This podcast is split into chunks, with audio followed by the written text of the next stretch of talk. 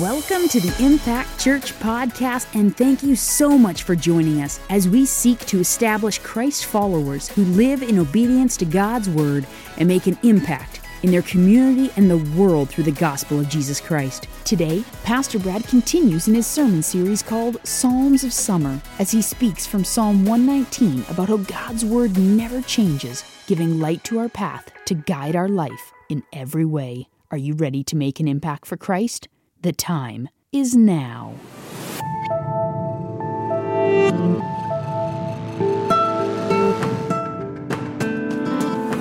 Good morning, Impact Church. How are we doing this morning? Good? Excited to be in the house of the Lord, I hope. So let's dive in now because we're continuing in our sermon series through the summer entitled Psalms of Summer. Each week we've been uh, diving into a Psalms and, and expositionally going through it. So today we're going to piggyback off of what um, Pastor Tim had started last week, is talking about Psalms 119. So uh, we needed two weeks to, to give this some uh, appropriate look, and we're still not going to be able to go through all of it. 176 verses, and y'all could probably say amen. We're not expositionally going through that today. All right. So, uh, but what we are going to do is pick out some of the, the home run portions of that that kind of speak to the to the gist of the whole psalm there in Psalm 119. And the title of our message today is Light for Your Path. Light for Your Path. And when you think of that, you automatically know that light gives vision, right? So you have the ability to see what's ahead what obstacles are in your way. Kind of hard to walk a path in the pitch black dark if you've ever tried to do that. Light is vital. So we're going to look at that as we go through. And to kick us off, I want to um, talk to us about something that this psalm kind of leads into that's very familiar to all of us. And that is an instruction manual, right? I mean, you get instruction manuals with just about everything, don't you? How many of you always read the instruction manual before you use the product? Oh, come on, don't lie. We in church. Man, but if you're putting something together, it becomes a little more intense, a little more appropriate that you at least refer to that instruction manual before you endeavor to try to put that together. Are we on the same page there? And I mean, unless you've done this before, or this is familiar to you, or you've seen somebody else do this, but if you're walking into something different, something new, and you got to try to put this together, that instruction manual becomes pretty important, doesn't it? But what if we said, ah, I don't need no instruction manual? And I know there's a few dads out there, you know, y'all do that, but kind of co with me here. So you say, I don't need that because I'm going to put this thing together right here just the way I feel like it. If I feel like that doesn't need to go there, guess what? Ain't going there. What kind of attitude is that? And what would the end product likely look like? I want you to think about that. If you did everything, you put everything together that way. Let, us let, go a little deeper. How about the car you drive? What if the people who manufacture and put that car together said, ah, I don't need this training, this instruction manual on how to do this? You be okay with that? You gonna buy that car? But they put it together by how they felt. They might have felt really strong that the valves didn't need to be adjusted. Who cares? Until you slam on the gas and throw a rod through the engine, right? Who cares that, that anything needed to be put together constructively according to the manual? It makes a big difference. How about the plane that you ride? Maybe some of you got to get on one this week. Would you care that they put that together without the manual? Somebody put that together according to their feelings? Or how about the maintenance guy? He didn't have to refer to his training and instruction. He just did what he felt like. I don't, I don't see why that bolt needs to be tightened that hard. I won't be able to get it off next week, so I'm just going to tighten it a little bit. You want to get on that plane? Oh. How about your doctor? That might have to cut you open and work on something inside your body. You okay if he's led by his feelings?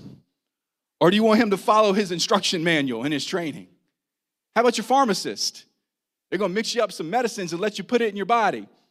You okay if they just give you what they feel? Or should they follow the doctor's order and follow their instructions and training on proper dosages? Do you get where I'm going? You see, we want instruction and value instruction and need instruction in so many different areas, but why do we unvalue it in our walk with Jesus? Here's your instruction manual. Have you read it? Or do you just do what you feel? Because there's a big problem in this world today, and there's a bunch of people who just live and make decisions by their feelings. Even in the church, and it's bled into our society, in our churches as a whole, where people don't operate according to God's word, they operate according to their feelings. And we get in very dangerous territory when we do that. So, what guides you? What guides you? What is the light on your path? Is it your feeling? Is it your friends and your family? Is it Dr. Phil and Oprah? What is it? Is it your own wisdom? Is it somebody else's human wisdom? Is it the cultural trends and the latest directions of society? What guides you? Because all those other things will shift, will change, and are deceptive and can be very deceptive and lead to your destruction if you follow them. When God's word is right here as an instruction manual, it's absolute truth. It doesn't vary, there is no variation. Nothing needs to be added or taken away from this word. It is complete. It is perfect. We're going to talk about that next week in Psalm 19. Here it is. Do you value it? Do you use it? Or do you live by your feelings? What is the light for your path today? Let me pray for us before we dive in. Dear Lord, we love you. Father, we thank you for Jesus. Lord, we thank you for your word, for it is truth, for it is light for our path. And Lord, your word reflects who you are. Why would we not want to know more about your word? Why would we not love your word? If we love you, we have to love your word. You can't be separated from your word. So, Lord, help us today. Help us, Father, to not get a condemnation message. Lord, that's not from you. Help us to get the conviction message, yes, that is healthy, that guides us on the right path.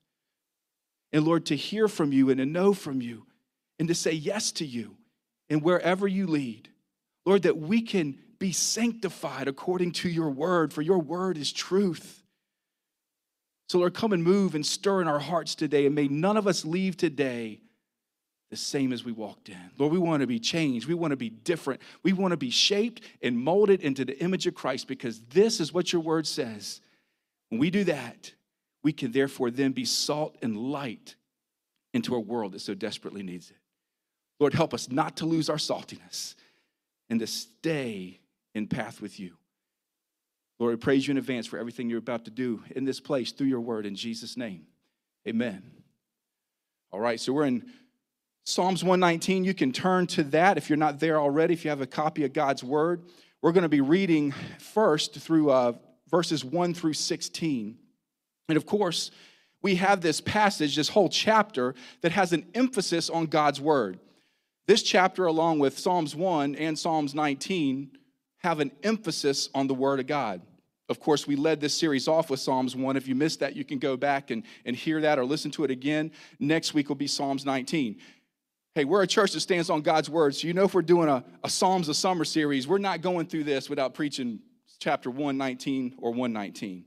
So here we are, Psalms 119, verses 1 through 16. I want to read this first, and then we'll dive in. Psalms 119, verse 1 says this Blessed are the undefiled in the way, who walk in the law of the Lord. Blessed are those who keep his testimonies, who seek him with the whole heart. They also do no iniquity, they walk in his ways. You have commanded us to keep your precepts diligently. Oh, that my ways were directed to keep your statutes. Then I would not be ashamed. When I look into all your commandments, I will praise you with uprightness of heart. When I learn your righteous judgments, I will keep your statutes. Oh, do not forsake me utterly. Here we go. You ready for this? How can a young man cleanse his way? By taking heed according to your word. It's the instruction manual. With my whole heart I have sought you. Oh, let me not wander from your commandments. Your word I have hidden in my heart that I might not sin against you. Blessed are you, O Lord. Teach me your statutes. With my lips I have declared all the judgments of your mouth. I have rejoiced in the way of your testimonies, as much as in all riches. I will meditate on your precepts and contemplate your ways. I will delight myself in your statutes. I will not forget your word. Could you praise and love and adore God's word any more than that? You see, whether David wrote this or whether this is a, a post exilic psalm, who knows? But here it is, right here, plain and simple. And, and the whole chapter reads out like this, if you read it. And I hope you have before. So what we have here is a psalmist that in today's culture that we be, would be considered a legalist, wouldn't he? Oh, what are you talking about? Obey, follow the word, the law, the rules, the do's and the don'ts. That's legalism, somebody might say. Oh, not so fast, my friend. not so fast. Because there's a, a evil, deceptive kind of ploy, if you will, amongst our churches that want to move people away from God's word. And the number one way that's done is by anybody saying you or I need to conform our life, our thoughts, our words, our actions to this word. They count it as a legalist and they try to throw you out. But yet, if you remember the Great Commission, you remember that, that little thing? Remember that little command that Jesus gave the disciples before he ascended? What did he say? Go and make disciples. Is that all he said? No, he said, baptize them in the name of the Father, Son, and the Holy Spirit. Was that all he said?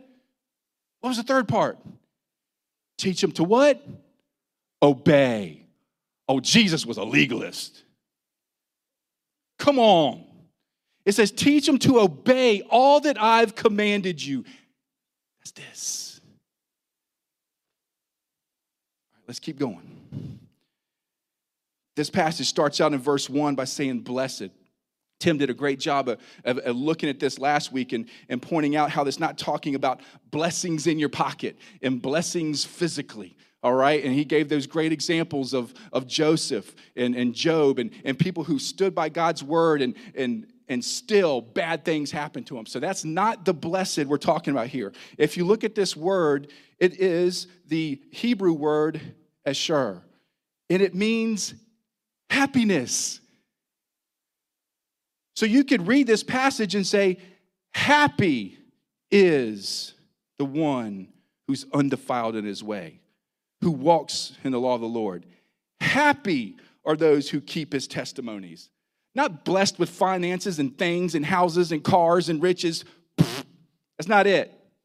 It's an internal contentment and happiness. Hey, the whole world is searching on how to be happy. There may some be some people in here right today that you need to be happy. And the Bible is clearly saying that happiness is only found in God and His Word. Are you, are you seeking for happiness somewhere else? There's many people in this world that seek for happiness in the bottom of a bottle. It ain't there. There's a lot of people who seek for happiness in drugs and pills and substances. It's not there. There's a lot of people who seek for happiness in immoral, sexually immoral relationships and wild parties and immoral lifestyles. It's not there. It's not.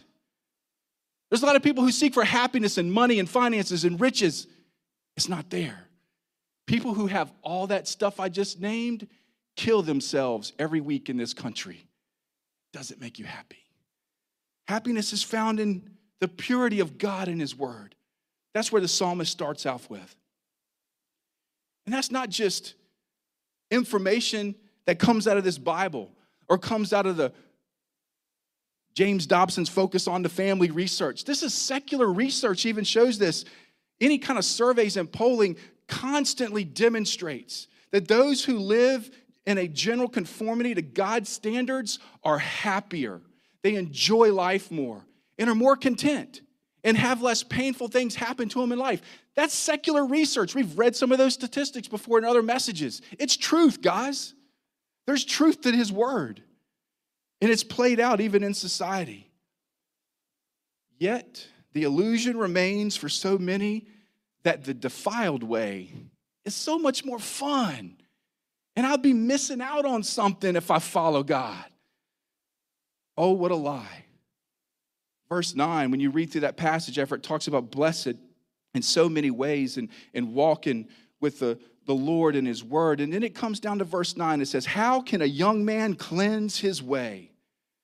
By taking heed according to your word. So, not only are we going to be happy, how can we get on the right track? How can we fix what's broken? How can we ensure that, that we live a, a life that's honoring and pleasing to God? According to His Word. It's plain and simple. How does He cleanse His way? According to the Word. And I'm going to promise you, this was no less a difficult decision here when this was written as it is today. Because it's always been a challenge for young people to live a pure life, always. And how much even more so today?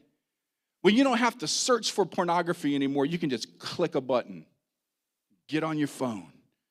You don't have to go to the, to the back room of the video store like some pervert anymore. I'm serious, man. You just click that stuff, you get it anywhere and everywhere. It's so hard to remain pure today. It is. How can we make ourselves pure? By living according to His Word. Man, the world tells us to have a good time when you're young, get it all out of your system, right? Live it up. When you're older, then you can settle down and then you, be, you can become religious and proper and all that stuff. Isn't that what the world says? Live it up. Have a good time. I hear young people make excuses all the time for that. Man, this is the time I need to live and experience life and see what's out there. Man, later I'll do that. Uh-uh. That's not what Paul told Timothy, was it? In 1 Timothy chapter 4, maybe you're familiar with that. And Paul told him what? It says, don't, look, don't let anyone look down on you because of your youth. Instead, set an example to all the believers. Oh. How many teenagers do we have today setting an example for all the believers? Hmm. I wonder if there's somebody in here that may be the first one to really set an example. I mean, in purity and in hope, in truth, not out of legalism and just following rules and, and a look at me type of posture, but a man, I'm nothing and Christ is everything, so I follow the Lord. That means I don't listen to what the other teenagers listen to. Not that I'm better than them, not that, that I, I think that, that there's legalistic ways around this, but because I want to honor God with what goes in my ears. That's why. How about I don't watch and do what the other kids do on weekends? How about I don't do with my, my girlfriend or my boyfriend what the other kids do with their girlfriend or boyfriend? Why? Because I want to honor God. I don't want to live with somebody before I'm married. I want to honor God and I want to be married before I live with that person. You get me? Set an example for the believers, is what Timothy said in what you say and how you live. But yet, that's not the motto of our culture. It's live it up. Live it up. How can you make your way pure? That's a question that some, even adults who are numbered among the, the people of God in the churches, don't seem to ask themselves anymore. How can I be pure? How can I be more holy and upright in the way I live, the way I talk, what I listen to, what I watch, what I do. I'm going to give you an example that we've put up a few times here at Impact Church, and it's this little animal that's called an ermine. If we have that picture, you can throw it up there. Y'all can kind of see that dude. He's so white, he blends in with the snow. You know what I'm saying? That little black thing at the end is the tip of his tail. It's the only part that's black. This is a North American ermine. It's a weasel, okay? And those of you that have been at Impact Church over the past five years, I brought this up two other times. This is now the third time. And you'd be like, what are you doing? Don't worry, I'll probably bring it up three more times in the next five years because it's a great example. Watch this. This animal right here in the warmer months is brown with a white belly. But in the wintertime, which you can see there's snow on the ground, he goes solid white. And check this out this little dude right here will not get his fur dirty, won't do it. So much so that this is a, a fur that was sought after to make coats and all kinds of stuff, right, for rich people, all right? Highly sought after. Hunters would hunt this thing, and this is how they would catch it. They knew this thing did not want to get his fur dirty, so you know what they would do? They would find its hole, they would find its den, and they put mud or tar or oil around the hole. And then they set the dogs loose on it to chase it. And then the ermine would come around, try to go in its hole. It would see that it's dirty, and it didn't want to get its fur dirty, so it's not going in there to save its life. It turns and stands and fights the dogs to its death. Anybody else get a message there besides me? I'd rather die than dishonor God and get my fur dirty. How about you? So many times we give in and just think, it's, oh, it's okay. It's just a little dirt. I can wash it off. I can go to just confession. I can throw up a prayer and say, Oh, Lord, forgive me, with every bit of intention in your heart to go and do the same thing next week and you know it. That's not repentance. It's not. Do you resolve in your heart to honor God or not? That thing doesn't want to get its fur dirty. We have too many people who are okay in this world with living in sin and then somehow think we can have Jesus too. And I'm not talking about the messing up sin where we're all going to do that. We're all sinners, right? Please don't get the wrong message in this. I'm talking about unrepentant sin, the sin you make excuses for, the sin that you try to justify and say that it's okay because you feel like it's okay. Remember that message? That sin man, if we could take a, take a message off of that. Just don't want to get my fur dirty. Let's move on. Because we know that this morality, this pure life is found in God's word, and it's only going to be done through his spirit in our life, guys. Make no mistake. We're going to talk about that a little more as we get in. But we know God's word gives standards for what we're to live by. That's the law. But then it goes beyond that. It doesn't just give the standards, it gives reasons why that there's there's difficulties in life that you'll face if you don't. And then there's an eternity separated from god if we don't repent of these sins. And then it shows how there's there's blessings as this passage does by living a life pure according to god's word. And these blessings are not talking about things and and whatnot. And it's talking about happiness contentment just being in a right standing with god. We know this and feel this out in society when we drive our car if you're speeding and you drive by an officer, do you feel very happy? You feel very content? No. You're like, ooh. Right? Or, or how about you're like me and you forget to do your inspection sticker or your license plate tags? And you got the police officer behind you, about three cars back at the light, and you're like, oh. Do you feel very like okay at that time? Or are you like, I think I might slide into this parking lot here real quick out of my way and let him go on by. Oh, come on, don't act like y'all don't do that. You see, when, when, when your life's not in right standing with God, you want to hide. You, you, you feel ashamed. You know, and, and when you're when the difference, when you know that you're living right, and it doesn't mean you're not messing up, we'll go back to that, but you know the difference between where your heart is and where it's not. You see, when you mess up in sin, if your heart is right with God, your heart is not to do that again, but to run from it, right? So it goes back to this, this right standing with God. Happy is the one who lives according to his law. You know, God's word tells us about God as a refuge in a time of our temptation, and he provides a way out. This word is a light to guide us. We're going to look at that. It prevents us from tripping into deception. And it's also a key to renewing our minds. And remember, that's how we're transformed is by the renewing of our minds. So that's all the healthiness of God's word. Let me read for us another passage here that we're going to look at in Psalms 119, and that's 97 through 112.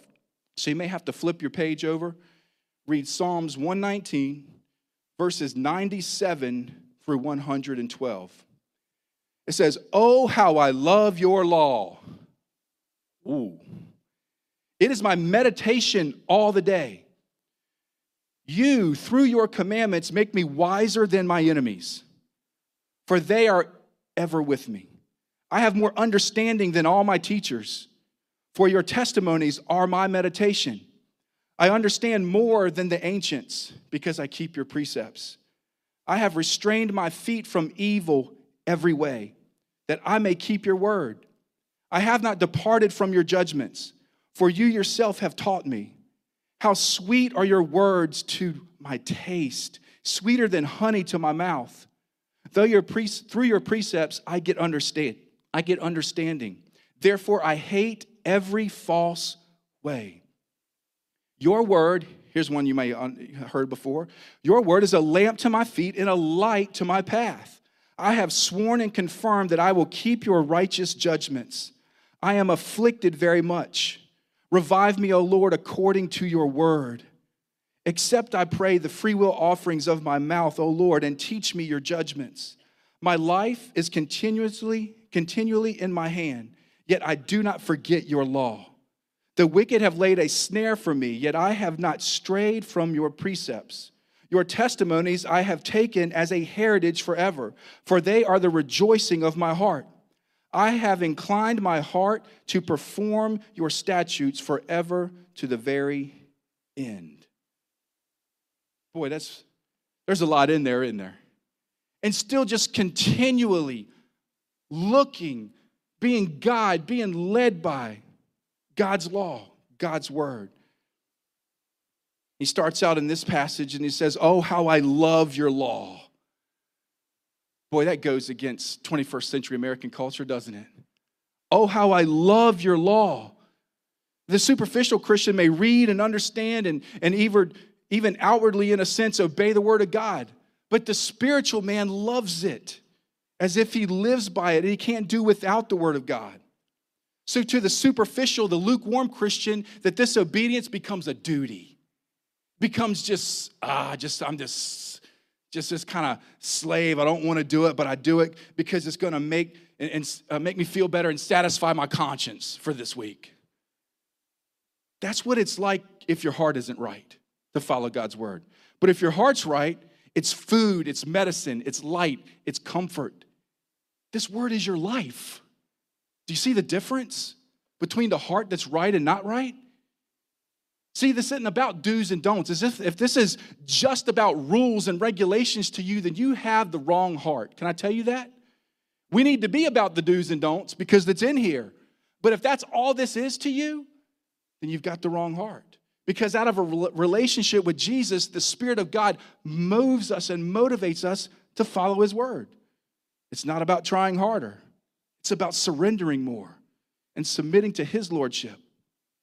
Tim did a great job last week of just briefly looking at the use of the law. We know God's law is there in His Word to show us our, own depravity, that we're lost, that we're sinners, that we fall short of His glory. So we're in need of Him, our Savior. And there's nothing we could do to come back to Him on our own. It's only through the finished work of Jesus on the cross that we can be justified.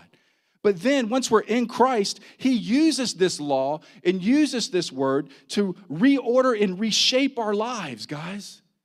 And then through the Spirit of God moving in us and teaching us and helping to apply this word, we then become sanctified. That's a lost word in today's culture as well.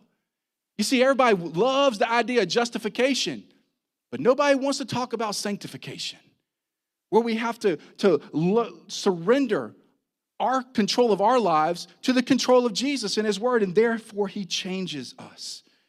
You see, inside the law, inside God's Word, this whole Bible is a cornerstone of morality. And it's, and it's really a touchstone of vital godliness that's necessary for us to live our lives by. But many contemporary thoughts move away from this law of God and His Word and give way to judgments of our own heart. And I real quick want to hit three ways, and there's many more and many subcategories you could probably divide all these into. But there's three main ways that we try to give this over to the judgment of our own hearts and to others and not live according to God's word. And the first one is religious deception. It's religious deception. We're deceived. We're, we're given a false gospel, a false testimony of what God's word says and how we're to live our lives. And this is most easily done through partial truth. I'm going to say that again. This is most easily done through partial truth because so many people will look at pastors and say, well, they preach the Bible, They're preaching some truth, but then when there's that little 5% of deviation, you take it with the whole medicine and you fall for deception. One of these false deceptions is, is this newfound kind of movement, or it's not even a movement, it's just a, a underlying theme of, of I'm free in Christ, so I can do what I want concept. That's prevalent in our society. So, what that basically says is now that I'm in Christ, I can decide how things operate and how it goes, and I don't have to do anything else or have anything else to do with the law of God or His Word because it's just uh, what I want to do. I'm in Christ now, I'm under grace. I'm free. There's some truth in that, but yet there's huge deception. Huge. What is that? I've dealt with this frequently in pastoral ministry, and it just blows my mind because this kind of ideology lets humanity go their own way and decide what's right or wrong, and it's scary. Because if that continues, or, or even inside the small things, then you have to leave way to the bigger things that degrade the family. Like now it's up to a person to decide what it looks like to be a man or a woman. They don't have to refer to God's word about that. What do they feel like? See where I'm going? How should I be a, what is my obligations as a parent? What are my obligations as a child? I don't have to refer to God's word. I can just do what I feel. Who are you to judge me? Heard that before? Or what is it, what is it really what should it look like to, for a follower of Christ to live his life out according to God's word in today's culture? Well, I don't have to refer to the word of God to that. I can just do what I feel and what I want. You see, that stuff gets scary because then you can go back to the concept of people get this false ideology that God wants to make me happy. And therefore, for me to be happy, I can do what I want and do what, what makes me feel good and do what makes me feel accepted by other people.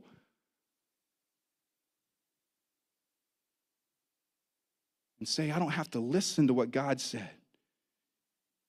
I don't have to do what pleases God. I can do what I want, even if it spits in God's face. Doesn't matter. Because I'm free, I'm not under anything. Therefore, I can make decisions based on what God tells me personally and not what He's already said to everyone. Do you see the difference? What this opens the door up for, guys, is relative truth versus absolute truth. In other words, God may have led you to feel like that, that dishonors him, but he ain't told me that yet, so I'm just going to keep doing what I'm doing. That is scary if that's how you live your life. That's scary because this is absolute truth. This is what we should live by, not relative truth.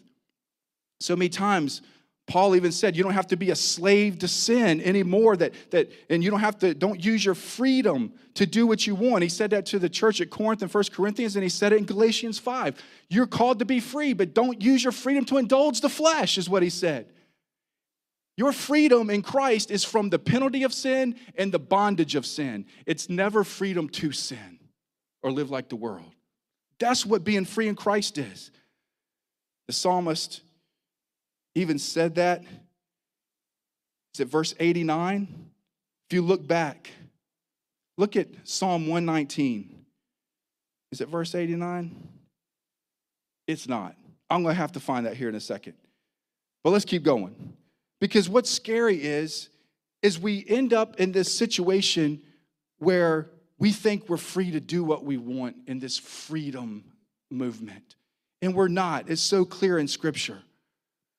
Let me ask you a question. What do you think makes a person drop to their knees quicker right now in, our society? Moral failure or physical fear? What would bring a person to their knees crawling, crying out to God faster? Moral failure or physical fear? Undoubtedly, what you've seen, what I've seen, is physical fear. Even an atheist will cry out to a God he doesn't even believe in when he's in a situation where he's about to lose his life.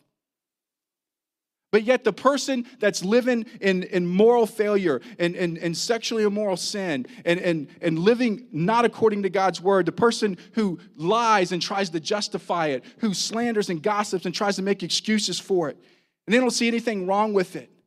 People don't look at their sin the way they should anymore and fall to their knees and cry out in repentance. Instead, the, the popular thing to do is the blame shift well, I, am this way because, uh, you know, I, I, got, I got that gene, you know, and then God made me this way. And blame shift. Or, you know, if you really knew the situation, you would understand, you know, why I do this. You know, if you knew what they did to me, if you knew what they did, if you knew how I felt, you know, you would understand why I, I, I do this. And we blame shift. That's what Adam and Eve did, isn't it? What did Adam and Eve do after they sinned? God come to Adam in the garden, right? Adam, where you at? You know where he's at. Over here. Why are you covering yourself? I'm naked. Who told you he's naked? Right? You remember the whole story? He said, What happened? He said, Did you eat in the garden? He said, Well, um, it was that woman you gave me. Over there. You, you see that woman over there hiding behind that bush? Eve, get over here. Stop hiding. Come on. It was blame shifting. And then God goes to Eve, Eve, what's up? And then what did Eve do? That snake. Where, where's that snake go? Ain't that what we do? It's not my sin, it's somebody else's fault. Oh. oh, Lord, can we hear your word? James 4 7 through 10 says, Therefore, submit to God, resist the devil, and he will flee from you. Draw near to God, and he will draw near to you. You ready for what we should do for, with our sin? Cleanse your hands, you sinners, and purify your hearts, you double minded. Lament and mourn and weep. Let your laughter be turned to mourning and your joy to gloom. Humble yourselves in the sight of the Lord, and he will lift you up. That's what you do. But too many people don't want to humble themselves anymore. That's a lost art because there's too much pride in us. And we want to blame shift. It's never our fault, it's someone else's. So, inside of all this, in this freedom concept of doing what I want and justifying it. We've created a context and a faith where we're able to justify and excuse just about everything we do. And then they do it somehow under the, the pretext and the idea that it's their benefit from being in Christ. Oh, how that must break the heart of God. The very things that Jesus went to the cross for, to pay the penalty for, people live out and think it's their right to do so. That's scary. That's scary stuff. So, do we have a, a duty as believers? Do we? Wait, hold up, Pastor. That's scary. You talking duty and faith? The answer is yes. What's your duty? Do the will of God. It's all through Scripture. That's your duty. How do I do that? Not in your own strength. Just took it off.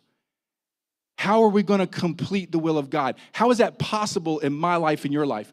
You don't have that ability, and I don't have that ability because we're sinners and we all fall short. The only way you and I are going to fulfill the will of God in our life is to surrender, give up control. I lose control, God, you're in control now. My feelings, my family, my friends, human wisdom, culture, they don't guide me anymore. This does. That's how. And it's done through the Spirit of God in you. So, what the Spirit of God does is He subdues our natural sinful nature and enables our desire to fulfill His word and His will. That's the work of the Spirit of God. It's not about you that you're not a better person than anybody else if you follow this than the person that doesn't. That doesn't make you better. It just means Christ is in you. That's it. He gets all the glory, not you, not me. Is Jesus leading you? Is the Spirit of God directing you?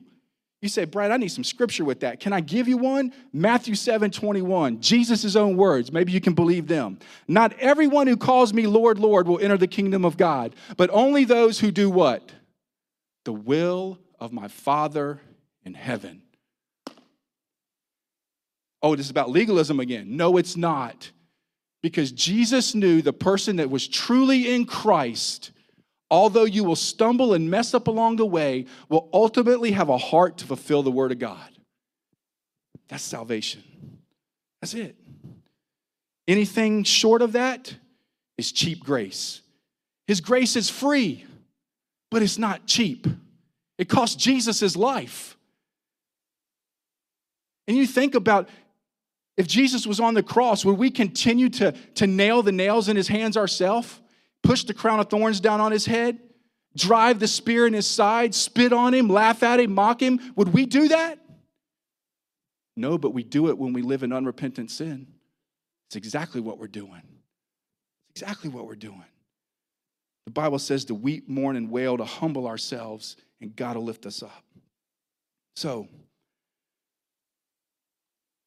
Psalms 119, 45, 44 through 45. This is the verse I was looking for earlier. Psalms 119, verse 44 through 45. I will always obey your law forever and ever. You ready for this? Talk about freedom. I will walk about in freedom, for I have sought out your precepts. Oh, that just dropped a bomb on that freedom in Christ thing we just talked about, didn't it? Where's true freedom found? Living according to God's word. I didn't say it, God said it. That's when you're truly free. That's why Jesus said, Who the Son sets free is free indeed. But never free to live like the world, free to walk according to God's word. That's true freedom. I'm going to close this up quickly because I belabored too much on that point. The second way is human wisdom that we look at to make decisions to light our path when we don't look at God's word. And we know nobody loves being cross examined or feeling like there's something wrong with the way they're living their life. But as we grow as believers, as followers of Christ, we come to the realization that you and I are prone to self deception. We're prone to, to, to lean on somebody else's wisdom and not that of the Bible because we trust them because they have three degrees behind their name, so they should know what the Bible said and they're going to guide us correctly. Not necessarily. Always go back to God's word. Always listen to God's word. We say, well, my family, uh, my, my grand, uh, grandma mom and my grandpa Paul, he was an elder at the church for years and this, that, and the other. So he, I went to him for wisdom. Did you mirror that in accordance with God's word and make sure what he just told you to do is according to God's word? Because if it's not, if it just appeals to their feelings, because they want to see you happy too, it's your friends, it's your family. They want you to be happy. If they just told you to do something that's according to your feelings, they did not tell you to do something according to God's word. You got to go back to his word. Watch who you get your wisdom from. That's why Psalms 119, 105 says, Your word is a lamp unto my feet and a light unto my path. It's what guides us. If we're not careful and we don't have a light and we don't know which way we're going, we're going to step on some stuff that's going to mess us up. And we gave this example uh, in a sermon months back when we talked about uh, if you were going across a, a territory that had that you knew had landmines on it, and it had tripwires, and it had pits that you could fall into that were covered. It'd be pretty scary to walk across that, wouldn't it? But what if somebody gave you a map? Go back to what Tim said last week, kind of. What if somebody gave you a map and said, hey, it's all right. We've already scouted this out. Here's where the landmines are. Here's where the tripwires are. Here's where the pits are. Here's where you can step safely. Here's where you cannot. If you step here, it's going to mess up. If somebody had that map, how much of a fool would you and I have to be to not take that map and walk, and walk by it? We'd be pretty stupid, wouldn't we? About to blow yourself up, man. That's what God has done. He's given us the map and He's told us where the landmines, the tripwires, the pits are. He's telling us where to walk safely and where to not. Get it? I don't know how, how much more applicable I can make it. This is what God's word does for us. This is what the psalmist is saying in Psalms 119. So, living by the Spirit then means a daily commitment to please Christ and not to please yourself. It's our duty to surrender. It's what Jesus said so many times. He said, If anyone's going to come after me, that means if anyone's going to be my disciple, if anyone should even be worthy to call himself a Christian, what should they do? Deny themselves. That's the first thing you do when you come to Jesus. Have you denied yourself? Or are there still some parts of your life that you want to control?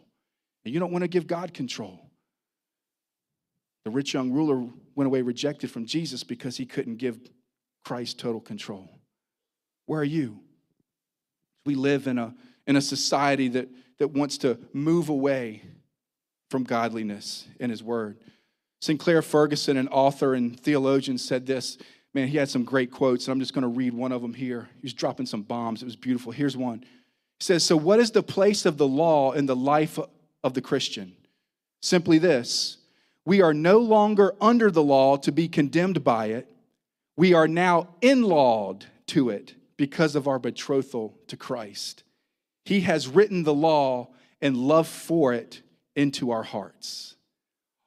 Oh, boy, that just kind of explains it. That's why Jesus said in Matthew chapter 5, I didn't come to abolish the law, but to fulfill it. That is, there it is. It's so beautiful. Love for God and love for His Word go hand in hand. You can't separate Jesus from His Word. He's the author of all of it. From Genesis to Revelation, because He's God. John 1 tells us that. In the beginning was the Word, and the Word was with God, and the Word was God. Verse 14 in that chapter, and the Word became flesh and dwelt among us. He's God. So He's author of all this, not just the red letters, by the way. He's the author of all of it. Last one that I close on, and this is a big one. What do we use so many times to make decisions, to guide our path, to light our path, and we don't look to God's word? It's our feelings. Go back to where we opened, and this is how we'll close. We make decisions based on our feelings more than we do the word of God. You've done it, and I've done it. We all have messed up and done it. And it's not what God wants us to do.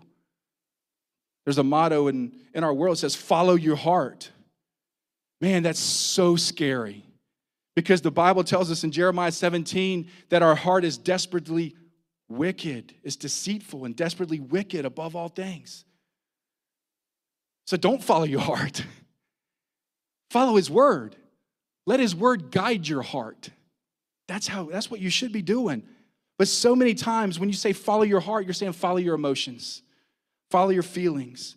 And if we're not careful, our emotions shape our decisions by how we think. So, how you think influences your emotions, and your emotions influence your actions. It happens across the board. And let me tell you what, feelings are an easy target for the enemy. I've seen the enemy get in my heart with feelings. You've seen the enemy get in your heart with your feelings. And we've seen the enemy get in other people's heart with their feelings and do some destructive things to themselves, to their family, to churches, just because of their feelings. And they didn't humble themselves and go and let the Word of God guide their heart. But in their feelings, they make wrong actions. And at the heart and the root of that is a sinful nature. Whether that's our own sin, whether our emotions are caused by somebody else's sin that they've done to us, or whether it's cultural sin and the things that the culture has brought upon us. If we're not careful, our emotions can become a dangerous territory for the enemy. And until we master sin, we cannot master our emotions. Every unhealthy and sinful emotion leads to a, an unhealthy and sinful action if we don't control it, and it causes devastation in society and families and even in the body of Christ. You see, God's word is like a carbon monoxide detector. That's why the psalmist put so much weight on it wanted to live by it. You see, what's a carbon monoxide detector do? It beeps and goes off when what? Carbon monoxide's detected. What's carbon monoxide? It's a lethal gas that you can't smell or see or know it's there, and you fall asleep and you don't wake up the next morning, you die. Your whole family dies. What kind of fool would we have to be when the carbon monoxide detector goes off to smash it, to ignore it, unplug it, and just go about our way? Because I don't feel like anything's wrong. But the whole time the thing's beeping and going off. What's it trying to do? This carbon monoxide detector is trying to pick up on something and to save you from something that you can't see, that you're unaware of, that you're blind to. Why would you ignore it? Deal with it. Don't make decisions on your emotions. Same would be with a smoke detector goes off because there's a fire somewhere in your house. Why, why would you ignore that, especially when you see a little bit of smoke and you're like, okay, and you're just trying to make that thing go to go away and, and shut up so you can go back to sleep. That's how we do when we don't deal with our emotional strongholds. I'm not talking about the, the fleeting emotions. I'm talking about the emotions that lead to sin that we harbor, and we don't get rid of the bitterness, the hate, the envy, the anger, all those destructive emotions that we lash out on and lash out at people. And it causes problems. If we don't go back to God's word and let God redirect us, it's the same as pulling the battery out of the smoke detector and cutting the wire and just going back to sleep. It's going to kill you. It's going to kill others. It's going to make a bunch of problems. Last example, if you didn't get anything from that, you go to the doctor. And sometimes you might go in the doctor and you say, Doctor, I don't feel good. But yet, everything in your body is okay. Or you may go to the doctor and you may say, Doc, I feel fine, even though you just had a small heart attack and you didn't know it. You see, but what does the doctor do? Does he listen to your feelings alone? What does he do? He runs some tests.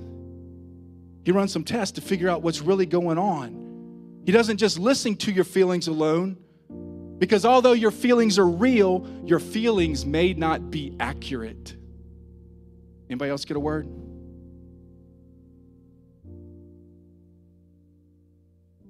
You don't go to the doctor, or you don't search out a doctor that just wants to sympathize with how you feel and doesn't run any tests to get to the core of the problem. What kind of doctor would that be? But how many times do we want God to just sympathize with our feelings? When the whole time He's saying, I want to run the test and get to the heart of this problem so that I can put you on the right path. So, what's guiding you today? If it's anything other than this, in the spirit of a holy, loving God that wants to put you on the right path, you're in dangerous territory. Don't step on the landmines and trip on the tripwires and fall in the pits that God has already mapped out for you to avoid. Surrender to Him in His Word today. Every head bowed, every eye closed. If that's you today, I'm going to ask you right now to give up control.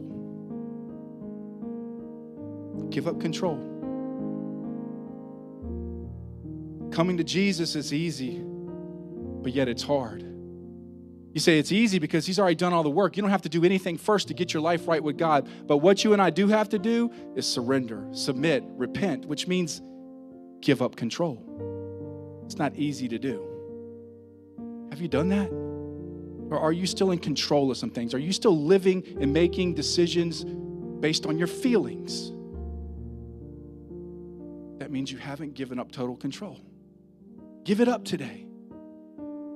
Give it up. Because he's going to set you on the right path.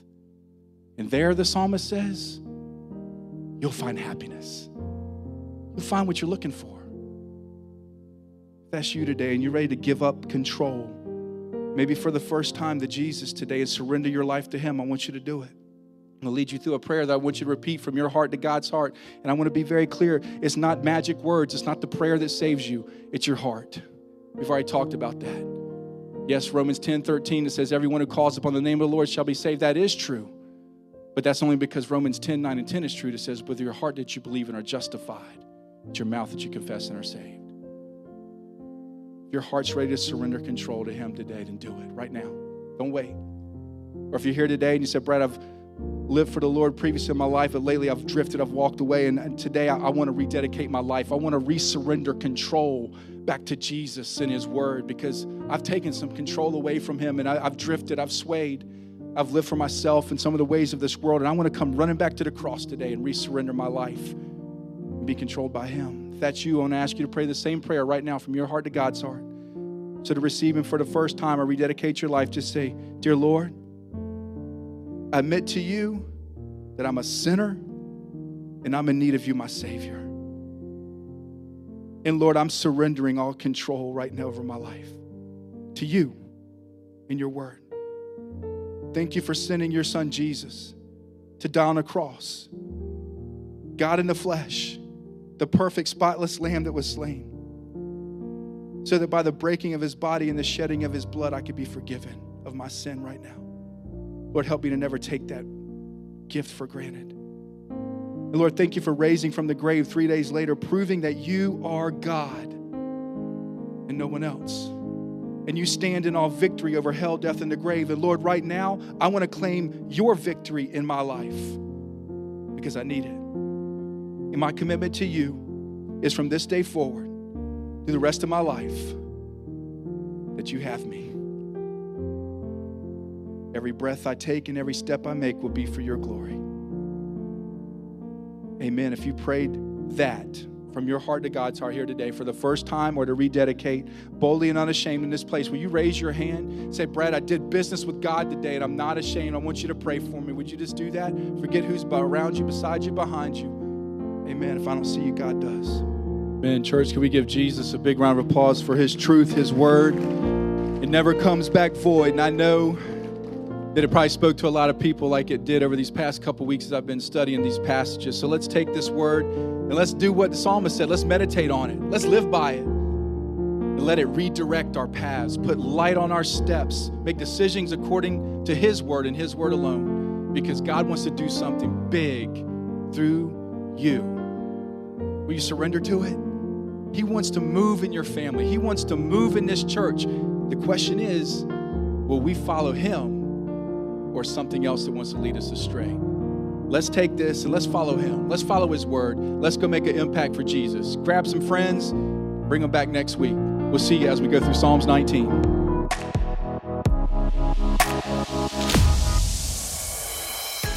Thanks again for joining us today. The Lord is truly doing an amazing work, and we would love for you to be a part of it. Check out the show notes for links to our website and social media pages. Or if you're ever in the Lynchburg or Forest, Virginia area, please come on by and join us in making an impact for Christ.